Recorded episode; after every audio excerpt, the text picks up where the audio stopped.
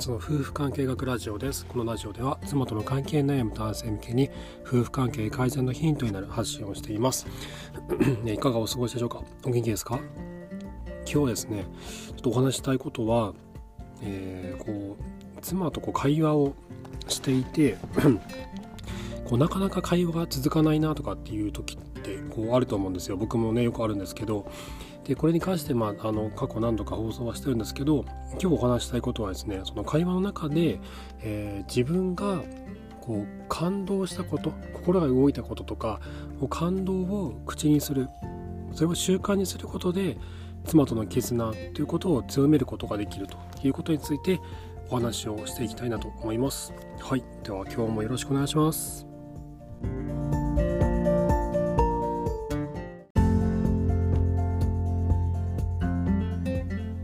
はい、では始めます。えー、第34話、34話、感動を口にする習慣で妻との絆を深めよう。ということについてお話をしていきたいなと思います。えっと、まずこれどういうことか、なそれは何ですか？と、どういうことですか？っていうことなんですけど、えー、っとですね、あの、まあ、会話をしていて、えー、とまあ、そもそもその妻との会話がなかなか続かないっていうことあのよくあると思うんですね。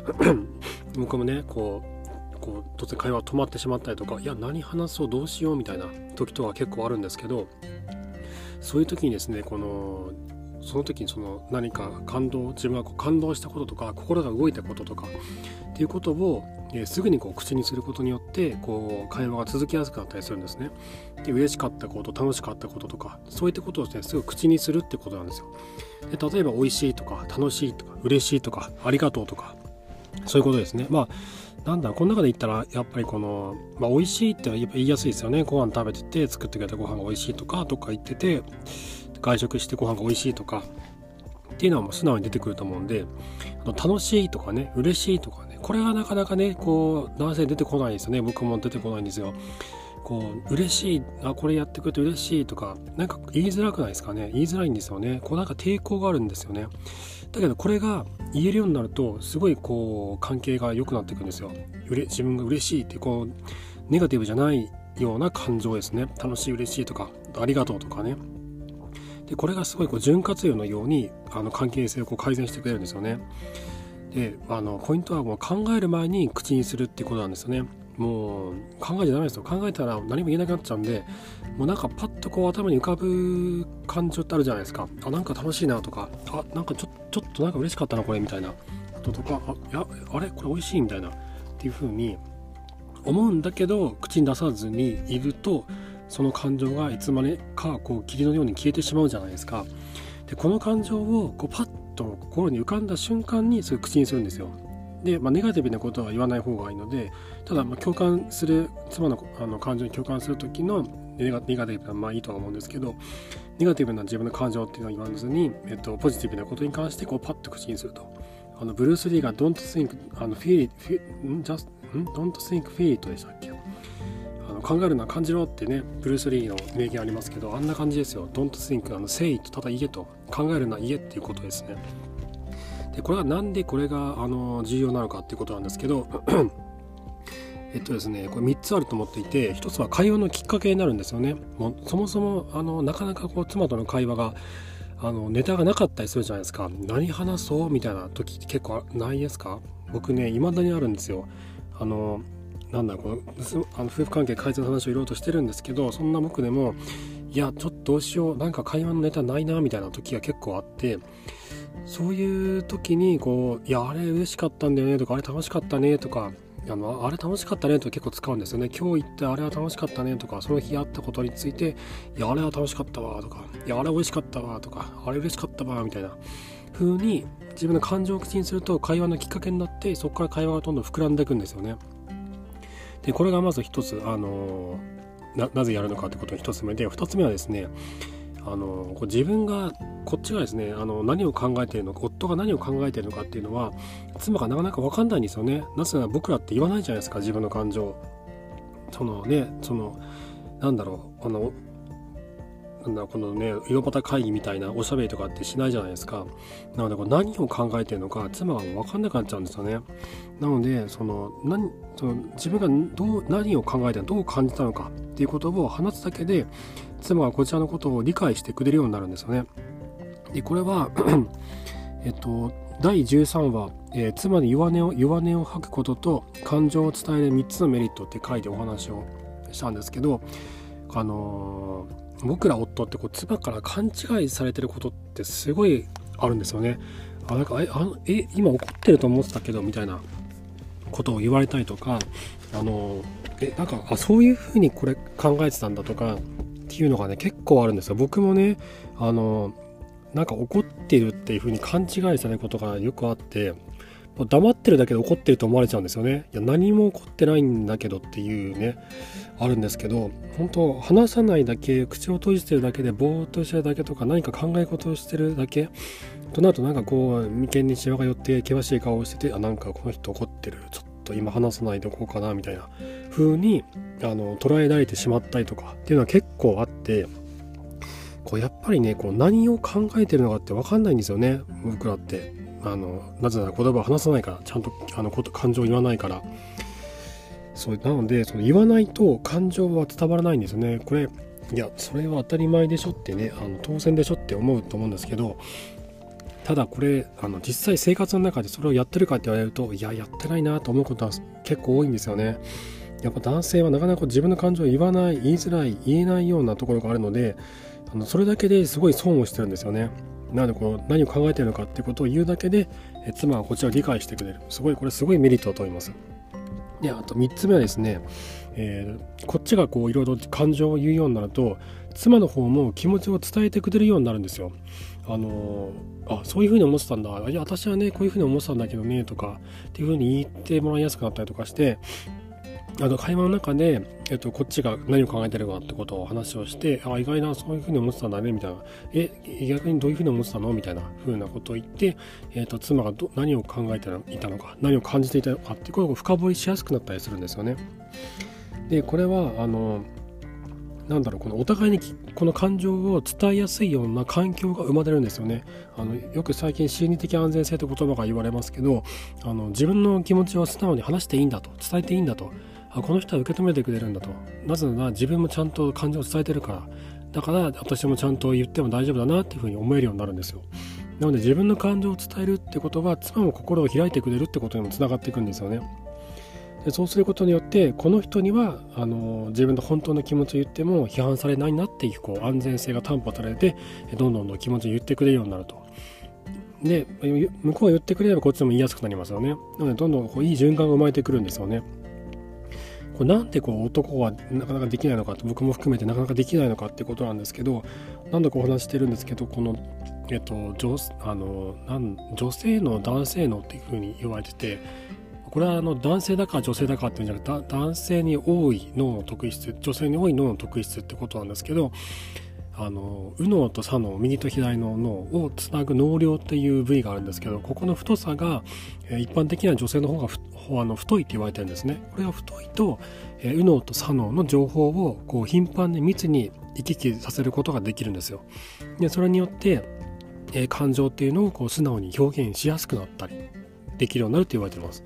男性はですねこの脳梁が細いと言われているのでえー、なかなか感情をこう伝えにくい右脳と左脳が情報を密に連絡取れないので、えーと、左側の左脳だけが、えー、例えばこの論理的に思考を始めてしまうとこうすごいこう狭く深くこうガーッとこう集中していくんですねで集中していくとそこに感情が入り込む余地がないので、えーと、自分の感情気持ちでのこう話話せないそもそも口にできないってことなんですよね脳が動いてないんで。というような特質があるのでもともと苦手なんですよこれあの生まれ持った生物上の特徴として。でこれがですね分かっていればそれが分かっていればあのあじゃあ話さなきゃなっていうふうに意識を変えやすくなるんですよね。あの自分の気持ちをちゃんと話そう伝えようと女性に言わないと分かんないとかっていうふうに言われてもいやいや頑張ってんだけどって思うじゃないですか。僕も思うんですよ。あの昔そう思ってたんですよ。そんなこと言われてもいやどうしたらいいんだよ。やってるしやってるつもりだけどみたいな。やってるつもりだけど向こうにとってはそうではないってことなんですけど。でこれは何で自分ができないのかっていうとこれはもう脳脳の脳みその問題なのと。もう脳量っていうところが細いので、えーと、右と左の脳が頻繁に情報を一気にさせることができないなのでどちらかしか集中できない考えるときは考える話すときは話すしかできないっていうことなんですよね。それがですねだから自分はやらないってんじゃなくてだからこそ気をつけようっていうふうに思うとこうどんどんとこう自分のそのなんだろうこの、えーと習慣とかを変えやすくなるなって僕は感じてます。で このことに関してなんですけどあの僕以前お話してましたように昔呉服屋で着物の販売員やっていたことがあってでその頃のあの影響っていうのはすごい受けていてあの販売員ってもうお客さんのこう出会い頭にすぐ褒めるんですよ。もうもう出会っても、まあ、こう見てもうすぐ0.5秒で褒めるみたいなもう褒めるのは何だろうデフォルトみたいなあのおはようの前に褒めるみたいなこんにちはの前に褒めるみたいな挨拶の前にとりあえずまず褒めるみたいなっていうところがあってそれをですね やってる人たちをずっと僕見てきてで自分自身もそれをやってきたのでそういうなんかこの癖がついてるんですよねみんな。で例えばそのまあ、その、ね、講義にしていただいてるお客さんと街中であったりとかお店であったらすぐに「あのあら今日のお洋服は素敵ですね」とか「あれこんなとこだったの?」とかあのなんだろう今日も今日も元気ねままさんとかなんかそ外見とか内面についてもすぐ褒めるとかっていうのも基本的によくやっててあと初めて会う人あのお客さんを作るためにはその一軒一軒家を訪問して回って、えー、アンケートに答えてもらって今でも今の業界がどうなるか分かんないんですけど僕がいた当時は一軒一軒家を回ってピンポンして、えーと、アンケートに答えてもらって でえっと、販売会とかの案内を送ってもいいですかと言っていいですよと言われたら、えー、であの個人情報をいただいてでその後にお電話したりとか手紙を送ったりとかっていうことをやってたんですね。でこれはですねなかなか書いてもらえないんですよ。それは当たり前ですよね。突然来た よくわかんない人に個人情報教えないですからだからこう心にこうスッてこう入り込む必要があって なんでその家々を一軒一軒回るノーダー作戦っていうのをよくやってたんですけどその時によくやってたのはそのなんだろうやっぱりねこう褒めることによって相手の心理的なハードルが下がるんですよね。下がったところでこうスーッと入っていくんですけどこの下げるために、えーと、褒める。でまずでも相手のこと何も知らないんで褒めようがないと思うじゃないですか。だけど目に入ったもの全て褒めていくんですよね。まずこの家を家についてすごいこう門構えが立派な家だったら なんかあまりにあのすごい素敵なあのなんかなんだ立派なもんだったので思わず入っちゃいました。すいませんみたいな。おなりっていうのがよくわかんないかもしれないですけどとりあえず目に入って自分がちょっと驚いたこととかちょっとあこれこれなんかすごいなみたいな。風になるべく思うように意識してで自分のその ピントに引っかかったところあのこれはちょっとすごいなっていう風に思ったことをもうすぐに口にする。でその家の門構えだったりとか庭に生えてる木だったりとか、えーと、飼ってる犬だったりとかもうとにかく何でも全てそう褒めるような癖をつけたんですよね。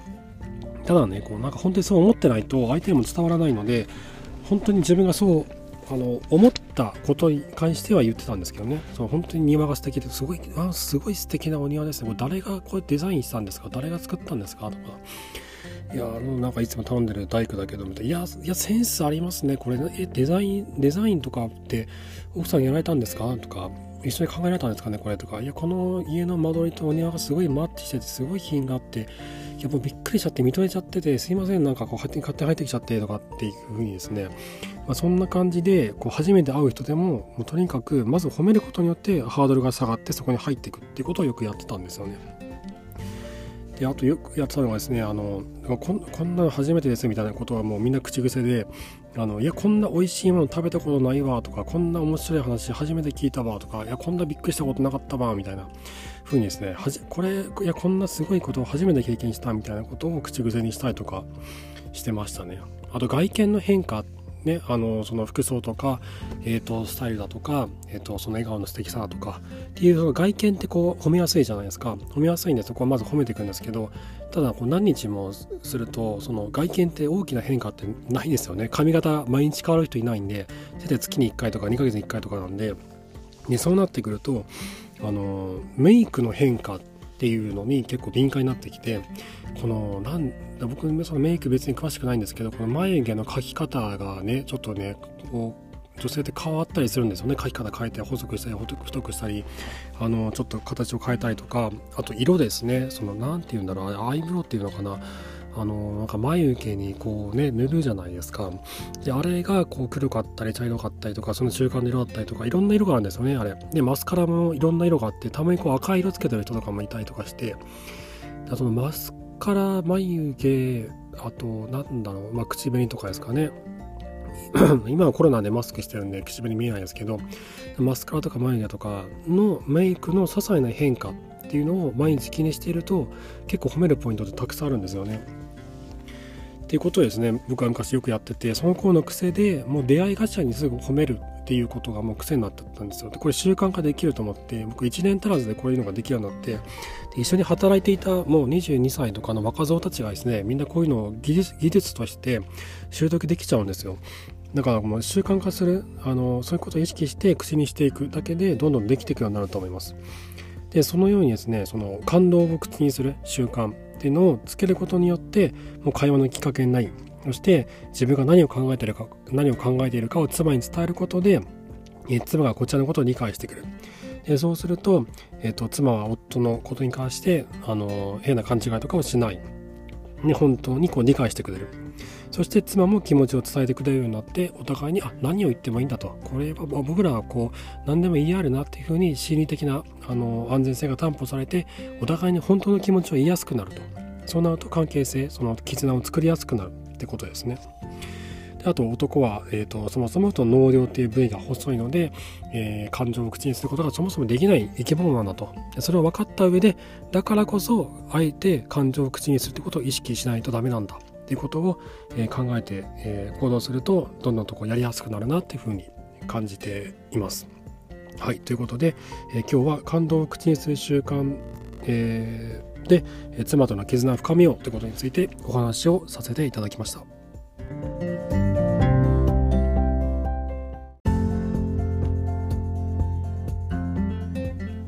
かがでしたでしょうか？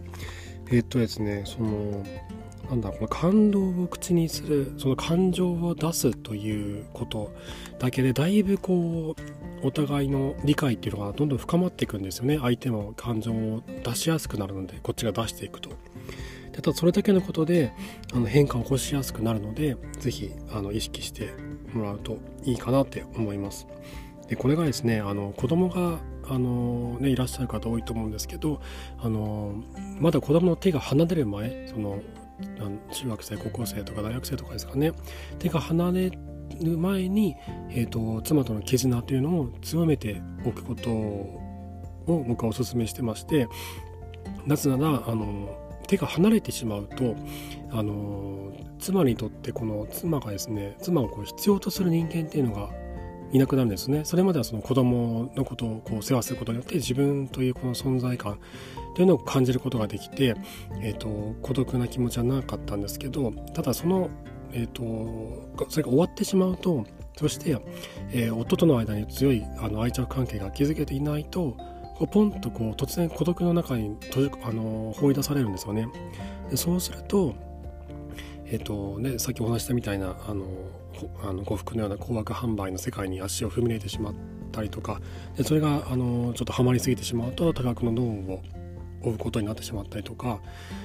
あとねなんか変な周期にはまる人とかもいるじゃないですか。だからねそのように、えー、ならないように。でそうなってくるとそのなぜそうなるかというと妻の妻がですねその心が夫から離れてしまってるんですよね。で離れてしまわないようにするためにえー、今のうちに絆を強めておくってことをお勧めします。でこの辺りの話は、えーと、妻の心が夫から離れる前に僕らができることというタイトルでノートの方に詳しく記事を書かせていただいているので、えー、ぜひ読んでいただけると嬉しいです。はい、えー、ということで今日はえっと、感動を口にする習慣をつけ、えー、妻との絆を強めようということについてお話をさせていただきました。え、妻との関係に悩む方の参考になれば幸いです。え、質問箱の方で、えーと、悩みなどそあの募集してますので、えー、ど ちらもぜひあのお気軽にご利用ください。じっくりご相談したい方にはノートのサークル機能を使ってカウンセリングを行ってますので、えー、そちらもぜひお使いください。はい、えー、今回も最後まで聞いてくださいましてありがとうございました。それではまた。